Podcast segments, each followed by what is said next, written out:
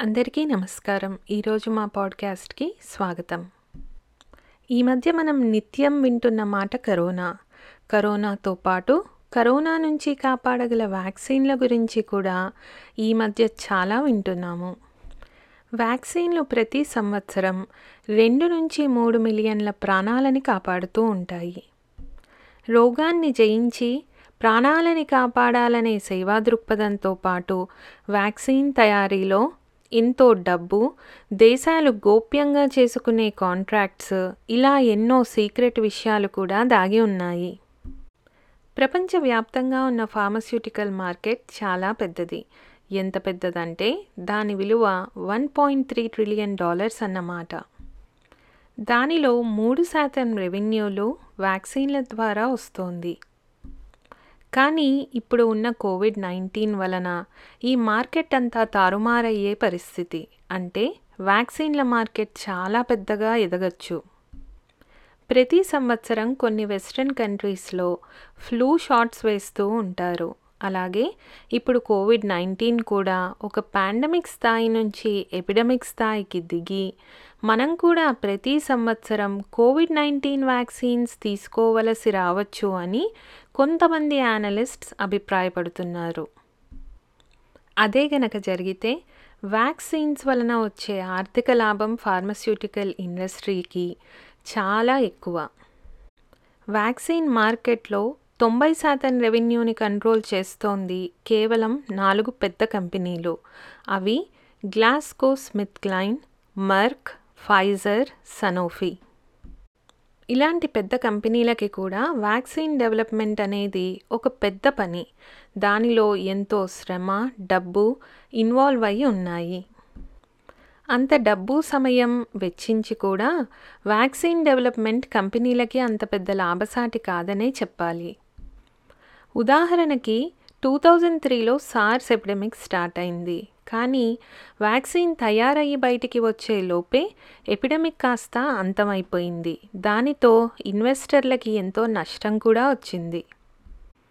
ఈబోలా vaccine కూడా ఎక్కువగా తయారు చేయాల్సిన అవసరం రాలేదు. ఎందుకంటే ఆ వైరస్ని చాలా ఈజీగా స్ప్రెడ్ అవ్వకుండా ఆపగలిగారు గవర్నమెంట్ వాళ్ళు.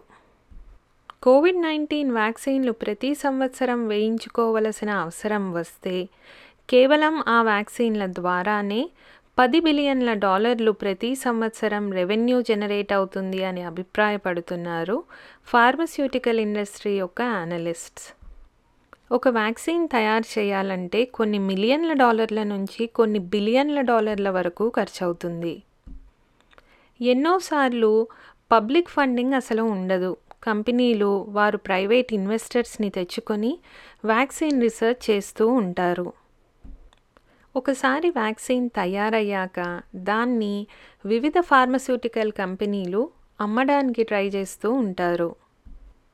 అంటే పెద్ద ఫార్మా కంపెనీలన్నీ సెల్లర్స్ అన్నమాట. వ్యాక్సిన్లు కొనుక్కునేవారు పెద్ద పెద్ద దేశాలు చిన్న చిన్న దేశాలు అలాగే గ్యావీ అనే ఒక ఆర్గనైజేషన్ యునిసెఫ్ వారు పాన్ అమెరికా హెల్త్ ఆర్గనైజేషన్ వారు.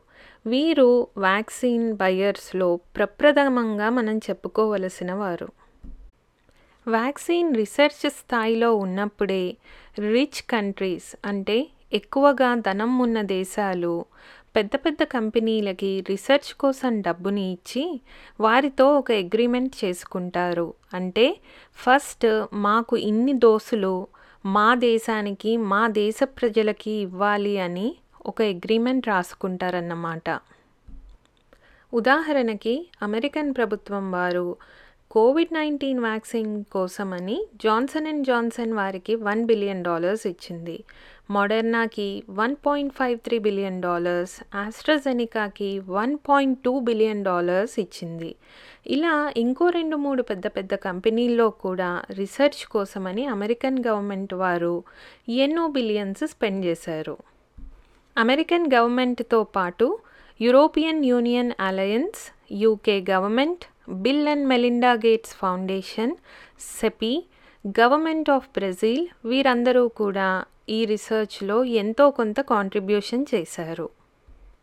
ఇలా ఇంత డబ్బు ఇన్వెస్ట్ చేసిన ప్రభుత్వాలు అలాగే కొన్ని ప్రైవేట్ అండ్ పబ్లిక్ సంస్థలు ఏదో ఒక కాంట్రాక్ట్ రాసుకోవడం ఆనవాయితీ. పెద్ద దేశాలైతే వారి ప్రజలకి ముందుగా వ్యాక్సిన్ అమ్మాలి అని ఒక అగ్రిమెంట్ చేసుకుంటూ ఉంటారు ఇలాంటి కంపెనీలతో. అయితే వ్యాక్సిన్స్లో ఇంత డబ్బు వెచ్చించిన ప్రభుత్వాలు మొదలుగా వారి దేశ ప్రజలకి వ్యాక్సిన్ అందాలి అని అనుకోవడంలో తప్పులేదు అందుకే అలాంటి అగ్రిమెంట్లు చేసుకుంటూ ఉంటారు. మరి చిన్న దేశాల సంగతి ఏమిటి? ఎక్కువ జనాభా ఉన్నవారి సంగతి ఏంటి? అందుకోసమే global alliance for vaccines and immunisation అనే ఒక ఆర్గనైజేషన్ స్టార్ట్ అయింది. దీన్నే గ్యావి అని పిలుస్తూ ఉంటారు. టూ థౌజండ్లో స్థాపించబడిన ఈ GAVI WHO UNICEF World Bank లాంటి పెద్ద ఇంటర్నేషనల్ ఆర్గనైజేషన్స్ ఆధ్వర్యంలో పబ్లిక్ అండ్ ప్రైవేట్ ఫండింగ్ని అందుకుంటూ గ్లోబల్గా ఈక్విటబుల్ వ్యాక్సిన్ ప్రోగ్రామ్ని నడుపుతూ ఉంటారు. గ్యావీ వారు చేపట్టిన ఎన్నో ప్రోగ్రామ్స్ వలన లో ఇన్కమ్ కంట్రీస్లో చాలా ఈజీగా తక్కువ ధరకి వ్యాక్సిన్లు లభ్యంలో ఉన్నాయి. ప్రాణాంతకమైన రోగాల నుంచి పువర్ కంట్రీస్లో పిల్లల్ని కాపాడడం గ్యావీ వారి యొక్క ముఖ్య ఉద్దేశం.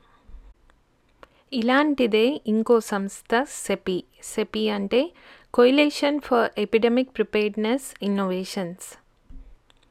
Covid nineteen పాండమిక్లో గ్యావి CEPI WHO UNICEF ఇంకా ఇతర ఆర్గనైజేషన్స్ అన్నీ కలిసి కోవాక్స్ అనే ప్రోగ్రామ్ని స్టార్ట్ చేశారు. ఆర్థిక వ్యత్యాసాలన్నింటినీ చెరిపేస్తూ చిన్న పెద్ద అనే తారతమ్యం లేకుండా అన్ని దేశాలలోనూ కోవిడ్ నైన్టీన్ వ్యాక్సిన్ని అందచేయడమే కోవాక్స్ యొక్క ముఖ్య లక్ష్యం.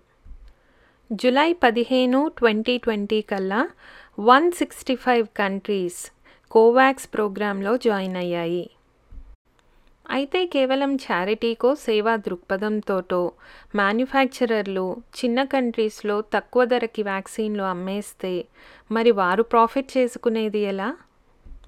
అందుకే మ్యానుఫ్యాక్చరర్స్ పెద్ద కంట్రీస్ అంటే రిచ్ కంట్రీస్లో ఒక ప్రైస్కి మిడిల్ ఇన్కమ్ గ్రూప్ కంట్రీస్కి ఒక ప్రైస్కి పువర్ కంట్రీస్కి ఒక ప్రైస్కి అమ్ముతూ ఉంటాయి వారి వ్యాక్సిన్లని.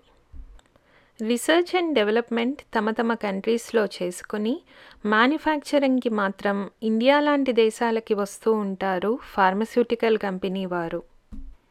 Serum Institute of India Pune వారు largest vaccine manufacturers of the world by volume. వీరు ప్రతి సంవత్సరం దాదాపు one point five billion vaccine డోసెస్ని manufacture చేస్తూ ఉంటారు.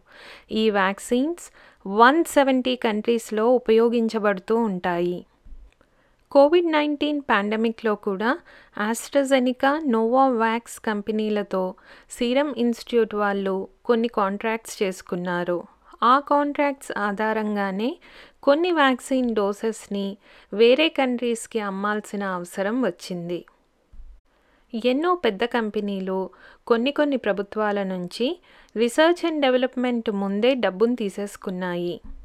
వారు వ్యాక్సిన్లని అమ్మి ఎంత ప్రాఫిట్ చేసుకుంటున్నారు అన్నది ఈ పెద్ద మ్యానుఫ్యాక్చరర్స్ ఎప్పుడూ బయట పెట్టరు మోడర్నా వారు కోవిడ్ నైన్టీన్ రీసెర్చ్ కోసం ఫోర్ బిలియన్ డాలర్స్ని యుఎస్ గవర్నమెంట్ నుంచి తీసుకున్నారు. అలాగే ఫైజర్ వారు ఇనీషియల్గా ఎలాంటి ఫండింగ్ని యాక్సెప్ట్ చేయలేదు యుఎస్ గవర్నమెంట్ నుంచి. కానీ one point nine five billion dollars worth advance purchase అగ్రిమెంట్ని మాత్రం రాసుకున్నారు. కోవిడ్ నైన్టీన్ వ్యాక్సిన్ని అమ్మి మోడర్నా వారు around eighteen point four billion dollars revenue expect చేస్తున్నారు.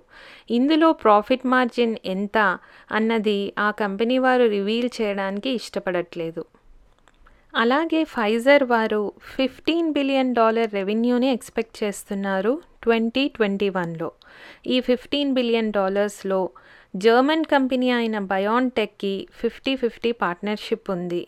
వారు ఇందులో ట్వంటీ పర్సెంట్ ప్రాఫిట్ మార్జిన్ని కూడా ఎక్స్పెక్ట్ చేస్తున్నారు. ధనమున్న ప్రభుత్వాలు పెద్ద పెద్ద వ్యాక్సిన్ మ్యానుఫ్యాక్చరింగ్ కంపెనీస్లో రీసెర్చ్ అండ్ డెవలప్మెంట్ కోసం ఇన్వెస్ట్ చేయడం చాలా కామన్. తయారైన వ్యాక్సిన్స్ని అమ్ముకొని కంపెనీ వారు వారు వెచ్చించిన టైం అండ్ ఎఫర్ట్స్కి ప్రాఫిట్స్ని కూడా అందుకుంటూ ఉంటారు. కోవిడ్ నైన్టీన్ లాంటి పాండమిక్లో ఖచ్చితంగా ప్రభుత్వాలు వ్యాక్సిన్స్లో మరియు థెరపీలో కూడా డబ్బుని వినియోగించి తీరాలి.